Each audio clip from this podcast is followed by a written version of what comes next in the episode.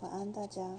想在睡前跟大家分享一本我很喜欢的书，萧怡辉的《一千七百种靠近》，刚好翻到两百零六页，想在睡前分享这篇给大家。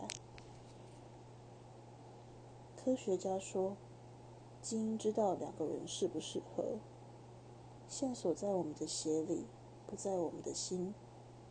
你说我们不适合的时候。就像个科学家，搞不懂为什么我没有爱上正确的人。我说，不在你的鞋里就不行吗？你的心里没有我吗？你没有回答。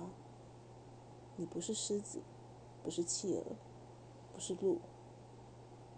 我终于知道自己是人类。你说的我都听得懂，我全部都听得懂。